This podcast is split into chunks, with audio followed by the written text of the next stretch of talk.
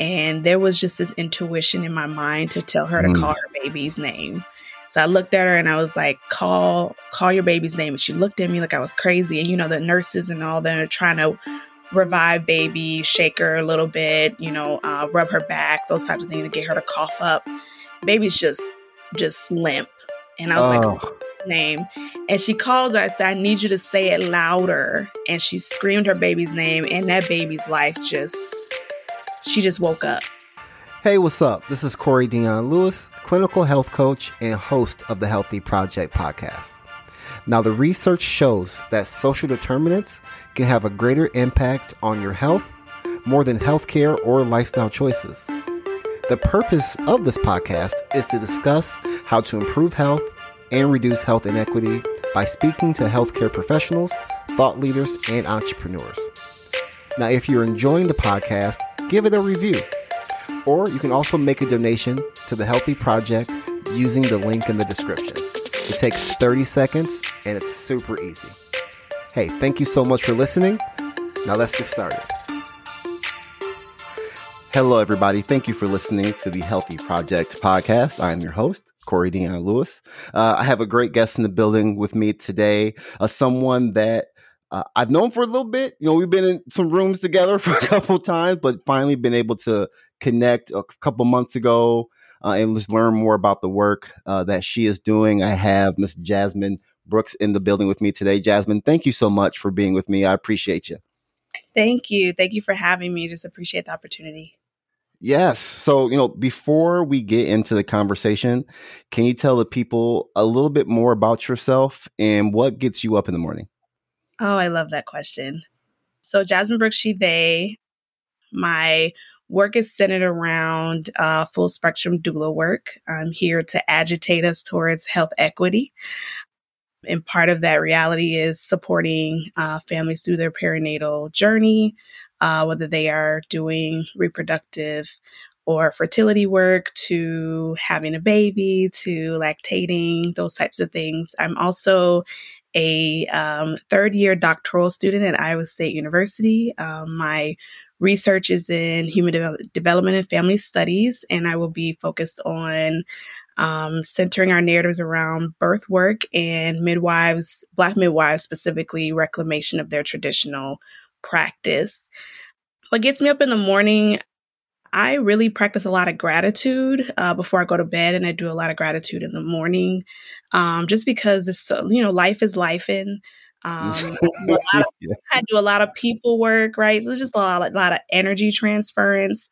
You know, folks really feel comfortable sharing their stories with me. And so I really just feel like I'm doing purposeful work and just express gratitude for being a spirit on this earth that, you know, folks could connect with and feel supported by. And just want to continue to be able to do that as well as take care of myself, right? Because I can't be Right. giving and not uh, filling my cup back up. So just just gratitude.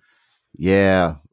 Life be life and gratitude is, is is amazing. I love what you said, and I definitely I want to get more into your doula work and everything you do, but you said something about agitating health equity.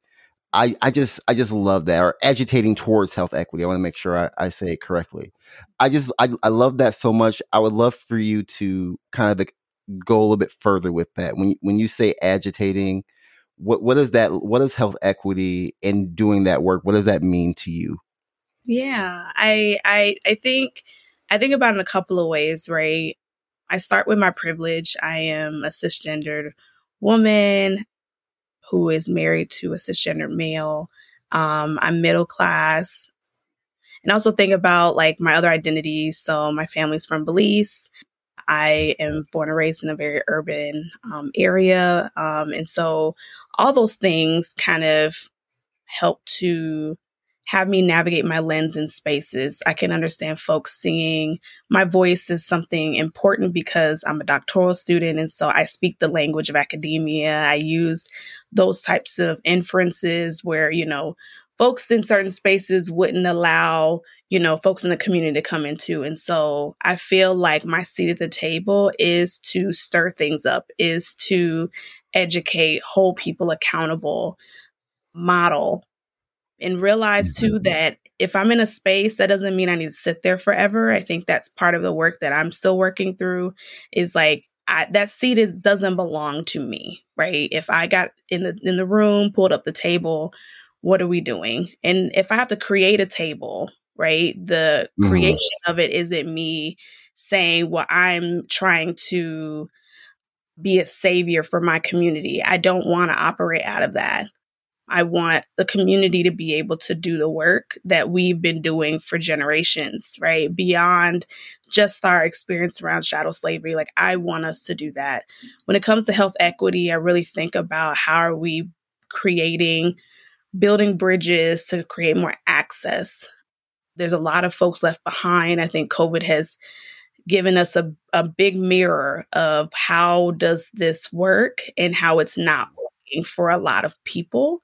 Um, when we bring up, you know, Black maternal and infant mortality, it's not working for certain communities. And so my big piece is accountability, and it's going to be uncomfortable. I'm going to say things that, you know, stir the pot, but it needs to be said. We can't sugarcoat it anymore. We can't. Right.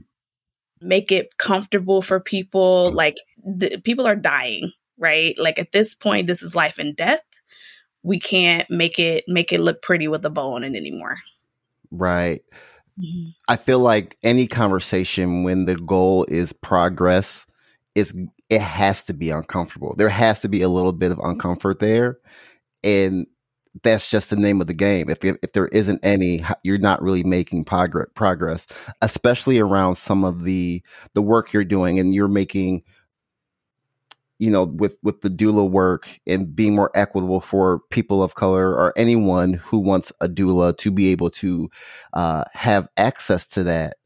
Can you tell me a little bit more about, you know, what you know, what was your interest? What got you interested in becoming a doula, and and what inspired you uh, to keep on with that path? Not only doing the work, but but spreading the message of the importance of having a, a doula. Yeah. So I I mean I take the I take that question back to grade school. I wanted to be an OB. Um, I was terrible at math and didn't receive a lot of support in my dreams of going to medical school. I ended up going to school for journalism, um, but it still worked out, right? Obviously. But that was my. I loved watching Baby Story. I don't know if you remember that show. No, Baby Story oh my god baby story was like my favorite show to watch. These watching these families you know on their journey towards pre- you know in their pregnancy to have giving birth. I just loved everything about all of it. I didn't want my own kids at the time but i was like oh my god i love this. So to iowa back in 2016 i got married. And of course, you know, you hit a certain age and folks talk, you know, oh, you're married. So let's start talking about children and we weren't really there yet but i was like this is interesting conversation. I'm like guess i'm maternal age. Mm. um, and i realized very quickly as a black woman navigating health in general in iowa as i was a healthcare desert that i really didn't have a ton of options. And so knowing me wanting to research and learn more i started to see so so many issues around black maternal health and and and what that all is wrapped up in. And um, I was like, okay, what are my next things? I was doing violence prevention work at Iowa State, you know, already knee deep in reproductive justice.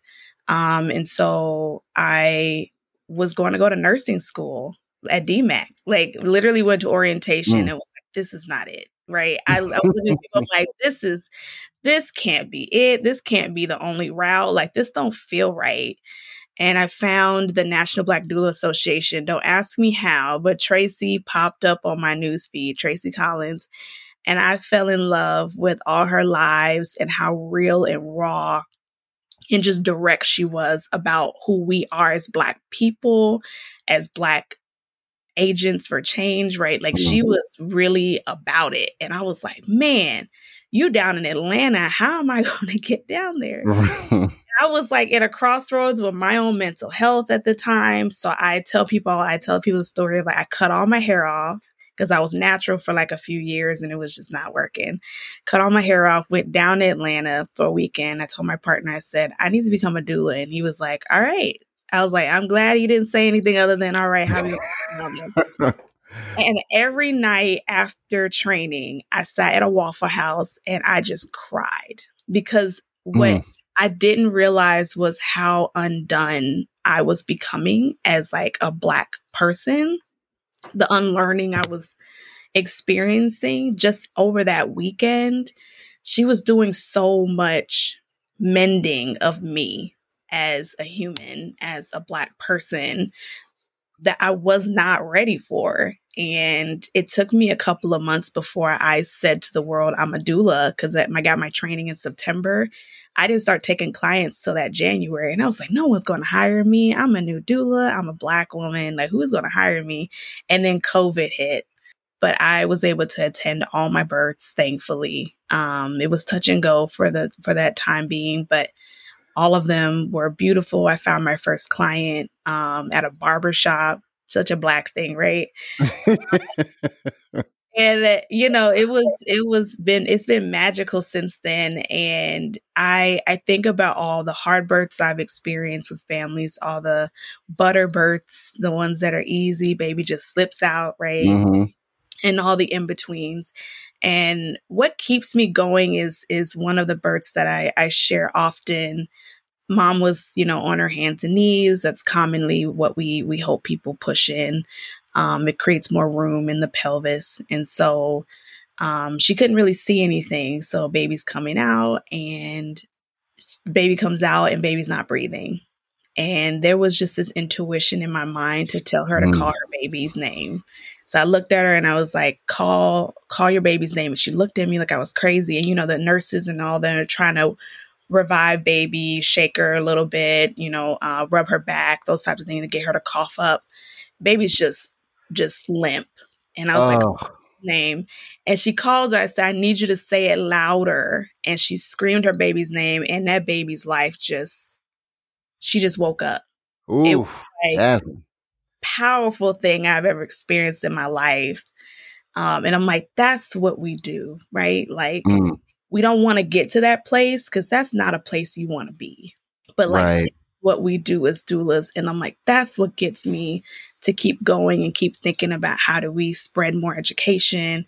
How do I do more learning? How do we, you know, increase the doulas in in in our communities, right? Like how do I share, like you said, this message of the work and between the bonds with the families. I mean, I become auntie. Like it's just it's just a powerful experience and I, I wouldn't trade it for the world and, and knowing that I can help and support life coming into this world in such a very unique a unique way. Right. Wow, that's a powerful story. Thank you for sharing that. Yeah. Walk me through that that process, Jazzmine, of you empowering the the women from, you know, their pregnancy to labor to postpartum. Walk me through that. What what for those that people who may not even have heard of a doula until they've heard your voice on this podcast, what does that look like? Yeah. So, you know, I, I'm going to speak from a research lens. The, the earlier we see you, the better, right? When you really mm-hmm. think about intervention and preparing the body, like we want to see you early and, and the disparities, particularly amongst the Black community or, you know, communities of color, we we often are not going to the doctor early enough to really get those those options. And so with a doula, um, we commonly hope to see you around your 20 week mark. I, I, mean, I get a lot of clients that are sitting at eight weeks sometimes. Mm. Um, but we really talk through, you know, big thing is doula work in general. They ask me, what exactly can you do for me? And I say, I do things with you right? I think that that's key. Um, as far as health efficacy, I want you to feel powered, not empowered, but powered to to really take ownership of your health journey. And so with doula work, we provide physical, emotional, spiritual um, support to families. So um, we are non medical providers. So that's the difference between us and midwives. I know we get a lot of questions and confusion about that. I don't catch mm-hmm. babies. um, I mean, I've caught one because baby was falling out, right? And I my arm was there, and again, intuition right. just told me stick your arm out, right? right. But you had you, had the Randy Moss a baby real quick. There, real quick, real quick. Um, so part of that is having you build your birth team. So once you hire me, we're really thinking about what birth experience you want to have. Commonly, people um, are having to do um, medical uh, births. So they're going to some ho- type of hospital or clinic for care. Um, if you're trying to do non um, hospitals. So that would be more private midwifery practices. Um, that's an option too. We mm-hmm. talk about like your family. I love when families show up to meetings, consultations, because if it's your partner, your parents, all those folks are your network of support. So we're really just building up that support. Afterwards, we're diving deep in your preferences. And I specifically use the word preference because when you say plan, it's as if birth is planned and manageable. Mm. And like that's what Western medicine is about is managing. And I'm like, we can't manage your birth we can hope for the best. We can have these preferences. We can do this knowledge. We can do this additional work. But let's talk about, you know, from the time you go into labor, what does that mean? What are your pain management options? What are your comfort measures? What are your options for feeding? Uh, what is your postpartum plan looking like? Who's your pediatrician? Who's your OB, right? Like we're really going through all these different layers. I'm explaining the difference between an OB group and a midwife group.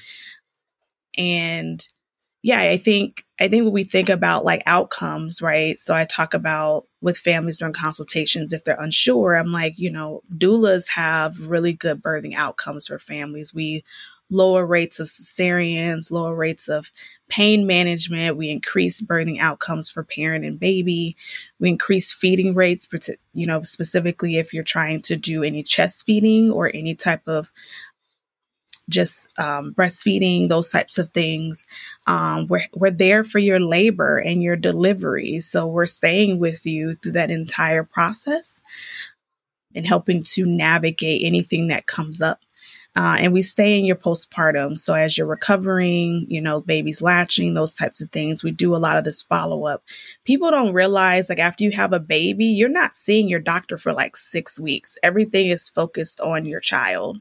Mm-hmm. and you know between blood pressure and and postpartum depression like doulas catch all of those things because they're asking the questions. We're doing home visits. We're you know connecting with your families right? I'm on group chats with families sometimes and they're like so and so going in right now. And i'm like what's happening? What y'all talking mm. about um, we, we become family and i think uh, particularly as Black doulas, and I use that language specifically because that's where this doula work kind of derived from, is that it's a cultural thing. There's so much to this work that we don't have to we we could just connect as people. So i can ask those hard questions. I can have that conversation. I understand your background right? I i i, I can I can connect with you in a in a different way than your provider can. I'm on, you're texting me, you're calling me, you're sharing things.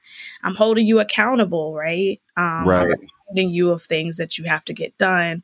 Cause, you know, a lot of folks when babies, you know, they're like, I'm pregnant. All right. When's the baby shower? When's the, the, the, um, the gender reveal, right? right like the fun stuff. Ready. Right. Like, and it's supposed to be fun.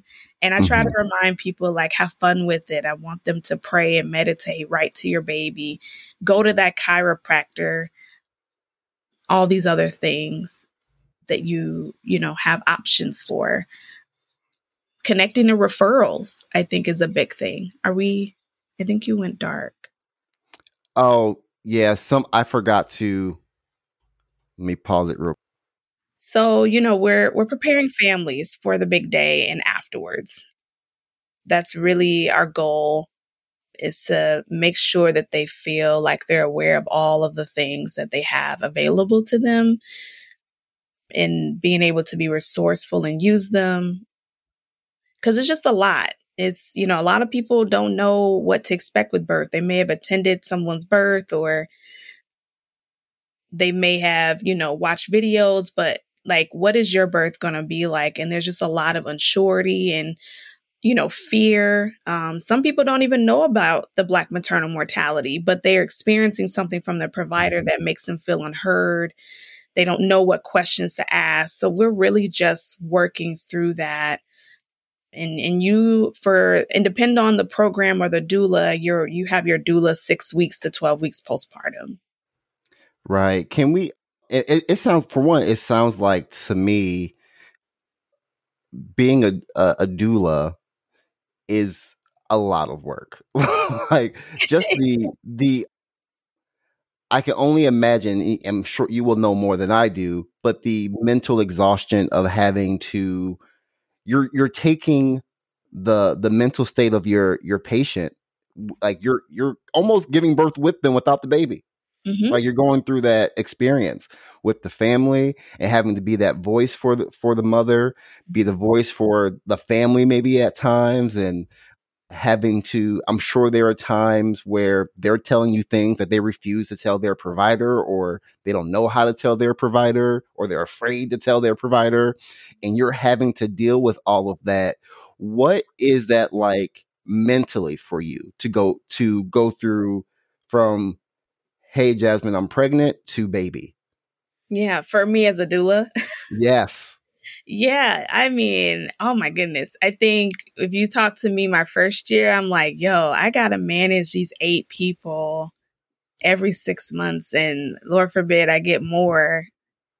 Cause I think what people don't realize, and I can't speak for every doula, but we don't have, we're not afforded the ability to just quit our jobs. So we're managing life, mm-hmm. full time jobs, and being a full time doula. There's no such thing as a part time doula. That I just can't even wrap my head around that. And so we're work, we're connecting with our families weekly the random phone calls because of a emergency or a concern that showed up on their test results, right? Like we're taking in a lot. And so it it does feel like a lot. It feels like it feels like a weight. And I think I use I, I make sure that I don't take in everyone's experiences. Like you said, take mm. on, I don't take it in. I don't absorb it because that would right. that would be a lot to handle on top of my life, right? Right. Um, and so I acknowledge that this is where they're at. I, you know, I ask them how are they feeling about this news? What do they think their next steps are? And that's what that that power comes from is like I I I see myself as a sounding board. I'm not meant to call on their behalf unless something is really happening that's rare that I've ever had to do that. We brainstorm what next steps are. And so there feels like a release oftentimes after a, a call, but sometimes like there is no release that there really is, you know, something going on and we're having to navigate this oftentimes and for my clients and and I would say, and I say that this is complicated right because right every doula has a certain type of client that that it that is attracted to them so for me, I have a lot of high risk clients um, navigating mental health. Sometimes they're um, much older. Um, and so we're talking about like navigating the awful words of geriatric pregnancy. So, like, mm. having to navigate those things. I have a lot of folks that are larger in size. And so they're having to navigate conversations around nutrition and diabetes, right? Like all gestational diabetes. And so I do have to manage um, a lot of different complicated scenarios. But that's, I think part of that work is me taking care of me. And I think that's what was instilled in me during my doula training was how do I take care of me? so I actively get massages, I meditate, I do yoga. Um, I have a network of support of doulas that I rely on. I have a network of friends and family I rely on. I really try and practice self preservation. I don't like self care. Self care is expensive because um, mm. uh, that means I got to catch trips and flights and right. Like if right. I really self care, I'm like that don't mean I'm I'm here, right? right. But self preservation, like how do I manage my schedule? How do I say no? How do I you know, like you said, wake up in the morning and, and know my why. Like all of those things are preserving me. Right. Sure that that's there. And so it's it's fulfilling work. It has a high burnout rate. I think uh, four to five years, I believe, was the last research that I saw. Um, but it's because we oftentimes lack community. So needing a backup, needing people that are a resource for you and in your proximity of your home, life changing circumstances, right? To um, financial instability. So um, this is a business. Uh, we we try and make sure that folks understand you can make money and feed your family and provide for your family through this work. And how do you make sure that that's a possibility? Like we have tools and things like that that we have to buy throughout the year, but commonly this can be income for you. And so how do you make sure to to to get that? And I think that's what's beautiful about community doula work because it just repurposes funding in communities of need. So you're not only, you know, investing in work for the family, but you're investing in work for the doula who then also invests work for other people in, in their in their community. So it's really buying black back, right, in a way. Mm-hmm. But yeah, I think you keep things in a perspective. There are hard births. I mean, I've I've cried over births births have sat with me. I, have had a, a, few hard ones that was like should i still even be doing this? I didn't i could have did this different right? But you really try not to let it rock you as much. Right yeah i'm i'm sure they're they're the they're the good days and they're the days where everything's just raining down on you and there's only so much you, you can you can take. Mm-hmm. you brought up two different things that stood out to me where you know that I, I would like to kind of talk about a little bit further is you know the mortality rates and kind of what those are, but also the with the mortality rates and you know this being kind of a, a income source for those who want to do this service mm-hmm.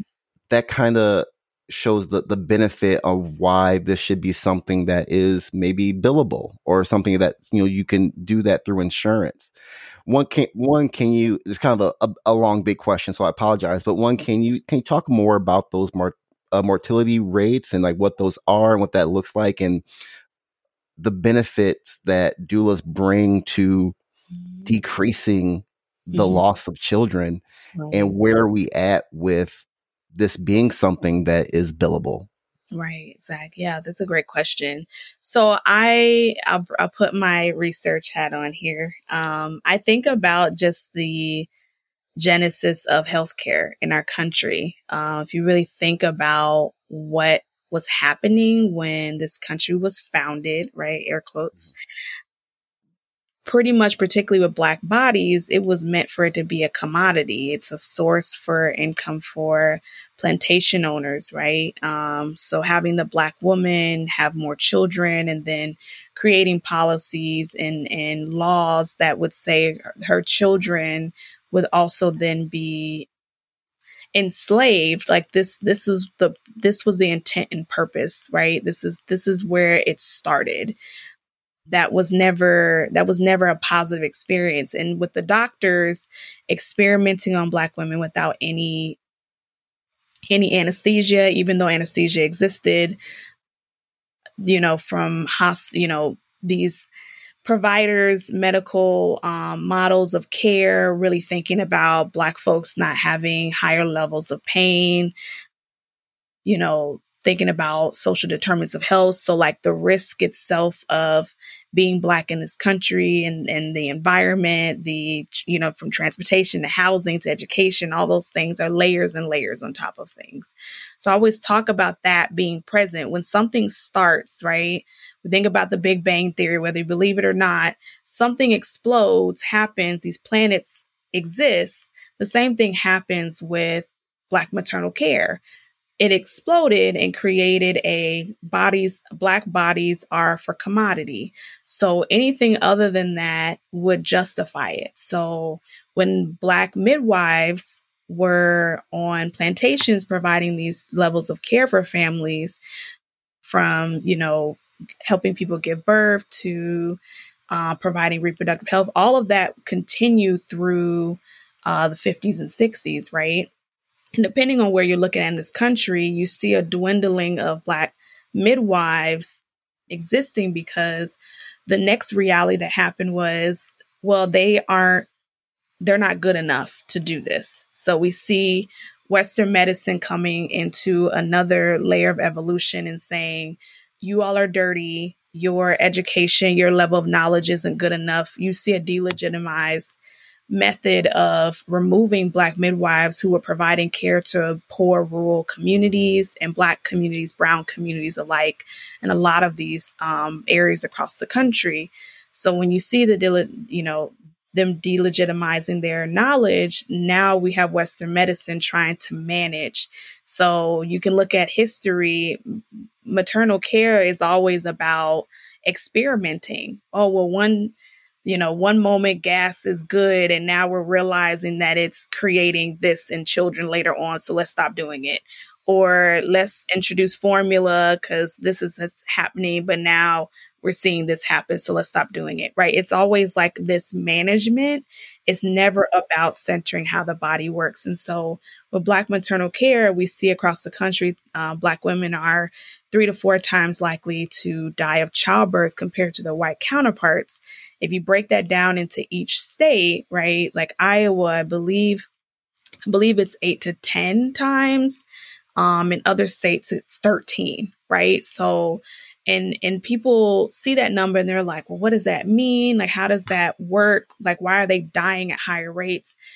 A it's because of our history. B it's because of our medical model right? We are not looking at the person, you are deemed high risk just because of your black skin. So, like, right when you check off the form that you're black, you're already a high risk. So, we see low iron rates, we see premature births, we see fetal infant death, we see high rates of postpartum depression because no one's checking us. No one's checking in, no one's checking us.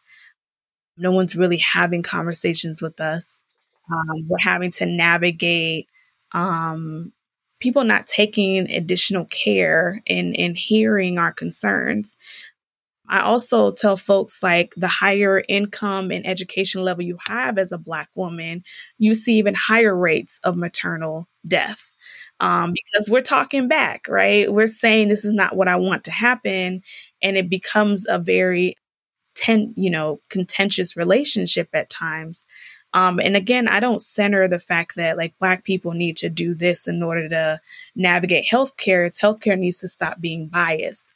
Healthcare needs to own their stuff. Healthcare needs to take accountability for the infrastructures that they have, for the ways in which someone comes in, says, I'm pregnant, gets these tests at the time that baby is here and getting this additional care. We don't have strong uh, policies around things like maternal leave in this country. Uh, we also see just the impacts I mentioned, social determinants of health, these health disparities that already commonly exist.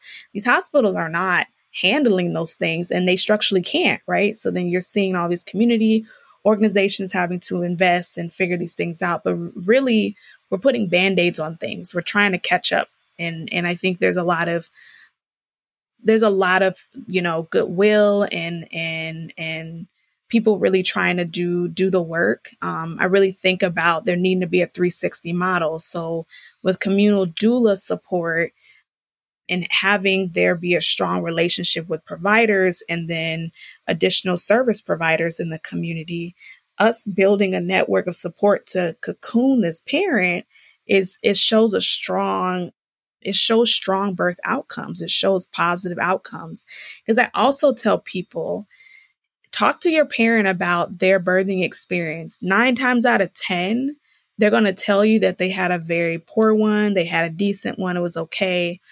But I always get families saying, Yeah, this happened to me. And then as you start to dive into it, they're like, Yeah, this this this allowed me to connect with my baby. That was a conversation I had with my mother. Um, not really realize my mom had postpartum depression as a black woman in Chicago and then also having to navigate, you know, being being a new citizen, right? All those things she mm-hmm. had to navigate. And no one asked. And that really that really impacted her ability to bond with me and be with me in ways that would have really impacted my development, my sense of self, right? I'm 34 and we still talk about this, right? She's in her late 50s. So we see we see just a cycle happen. So you have a negative birth experience and then your child ends up growing into these growing in these areas and then they if no no intervention is provided have a negative birth experience and we're just seeing generational trauma just being passed off. Mm. So it has to end somewhere. Um, and even with infant uh, black infant mortality, we we're seeing there was research done in California that says black infants are more likely to survive if their pediatrician is black. The question is why? Like, why does that, why does race matter so much? It's not race, it's culture. I think people get those two things confused. We're not trying to build a race war out here. Like, if anything, black people were really trying to be like, can we just, could we just not? like we just I think we're just like like we've been trying not to for like generations and like right. we chill a little bit? Like just a little bit. Please thank you. Um but you know it's culture that we speak our we speak our language. We we know why we eat collard greens right? And so medical models have to get on on the train of not just looking at medical culture in this white centered way. When you think about food and access and support, like we're not all out here doing this one thing and you're an anomaly if you don't. Like everything has to be individualized. It has to be taken into this case, this situation, this person, this body, this mom, this baby, this family, right? Like this particular thing. When you start to try and place this one type of thing on all families, you're going to see a big a big issue. And I think doulas create that agitation, right? When I talked about agitation, doulas, us us even being in the space, I've seen a difference in the way doctors treat families because they know that they have a doula. If anything, I, I hope that it is not a fear mongering thing for providers, but I think it creates more accountability for a family to say, I have a doula. And you're like, oh, you see them just kind of okay, let me let me walk you through all of this. Right? Mm, mm-hmm. But it shouldn't be about that. It should be about I'm doing work for people. I took an oath. I tell doctors, I'm like, you took an oath. It says that you are here to serve people. When you start to build in your bias and not unravel it, this is where you miss things. You misinterpret things.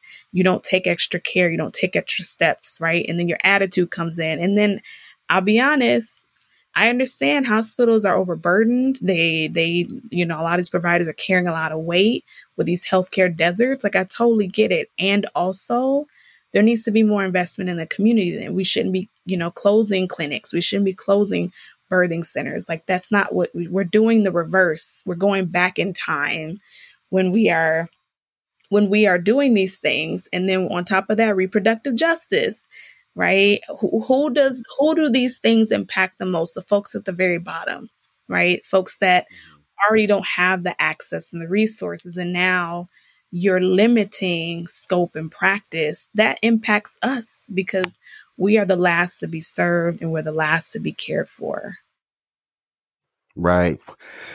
Ooh, yeah, that's so, that's a whole lot. But I think you're doing great work where do you see the role of the doula in in the future? When you when you in, envision that and i know when we've had conversations you, we've had a, we had that conversation you talked a little bit about about the future of of doulas. Can you tell me a little bit more about that? Where where do you see this profession going yeah, I and a couple of things come to mind. So I'm in a I'm in the Morehouse uh, Perinatal Health Navigator program. Um, so it's primarily used for folks in the Atlanta area, but I was afforded an opportunity to join the program, and so we're learning how to be more embedded in the hospitals um, not in a way that we are beholden to the policies and the practices of the hospitals, but really learning a little bit more about how to be alongside the family. So, not just looking at it from a scope of just, you know, birth, but how do we help folks in managing diabetes to anything that is an additional layer to their healthcare? Um, and how are they navigating their pharmacy experience and their medication, right? Like, being able to ask these questions a little bit more in depth because as doulas we're really depending on the the training, you're really just looking at the process and experience of birth. But there's so much outside of that that we talk through that we need to know more about. I think that that is a really good model of practice. I think we see that with a lot of the organizations in the in the South and then in Southern California with being a little bit more of this 360 model of care. I think we need to move towards Medi- Medicare covering our support, right? I, I didn't get to it a little bit, but but the fact that you know doulas are having to do this work, we should be compensated. You mentioned this is a lot of work. Yeah. And, and there's really no amount of money on the planet to make this feel better or to make this care for ourselves in a better way, but to be compensated adequately for the care that we provide our families is, is really important. And it saves money. That's a big thing is doulas save money. It saves federal and state dollars. And I wish people understood that. If you're talking about dollars and cents here, guess what? This gonna keep money in your pocket. Let's let's do it. This also like keeping doula work at the community level. You see a lot of programs being built that don't have community doulas involved that don't have that community level practice and they start certifying and deciding on what level of education, what type of doula training, right? When you start to build on those types of barriers, those are barriers, right? Like those right. are our practice, barriers to being able to provide care. And this just goes right back to delegitimizing of our knowledge. So they talk about things being Black centered and Black led when it comes to Black maternal mortality. And I, I always put a little dab in there, a little spice of we need more direct entry midwifery practices. Like this nurse midwifery thing, I get it. It's cool. It makes sense for a lot of people. We need more midwifery groups, but these it's just not affordable for people to go private for their for their you know care if they so choose not to go to the hospital we're looking at five to ten twelve thousand dollars to get a private midwife because direct entry midwives are not supported in the hospital. So we're really, really trying to do the work supporting the de- direct entry programs um, so that community people can have access. Because if I didn't go to nursing school or don't have a BA, I can't be a midwife. And that does not help me, my community. Uh, we see the same white faces across the board. And it doesn't resolve the issues that we need to have of having diversity, right? Uh, to really right. the needle. But those are the big things that I can think about. No, that's good. That's thank you for that. You know, Jazzmine, thank you so much for mm-hmm. being on the podcast with me today. I truly appreciated your time. For those that are interested in learning more about you, I know you got some I saw the, the, new website and stuff that you got going on. You got some stuff popping right now. If anybody wants to just connect with you and learn more about you and what you're doing, where can they find you? Yeah, so please connect with me on Rural Black Doula, all social media platforms, TikTok, to Twitter, Instagram, Facebook ruralblackdoula.co. Uh, we're having upcoming uh, community spaces. I'm really wanting to dive deeper into movement and healing. Um, like we said, life is life in, and I want our people to be well. And so, going to be doing some yoga classes for the community coming up in February. Um, if you're interested in a doula, you identify as African American in Iowa, uh, we do have a doula project um, that you can connect with. You get a doula for no cost. And there's doulas within uh, four counties. So Polk, uh, Blackhawk, Scott, Scott, and Dubuque. So if you live in any of those areas uh, or within any of those areas of um, the county lines, like please reach out um, and connect with a doula. Um, there's no there's no wait time. Like you can connect with one right away and the earlier the better. But if you're needing one now, like again, this is a great opportunity to move forward with doula work. But yeah, just just hit me up. I'm I'm here to answer questions. If your organization, you know, would like a presentation to building, you know, centered support services, like I'm here for all of it. So thank you. Awesome. Awesome. Again, Jazzmine, thank you so much for your time. Uh, and everyone, thank you for listening to the Healthy Project podcast. I'll at you next time.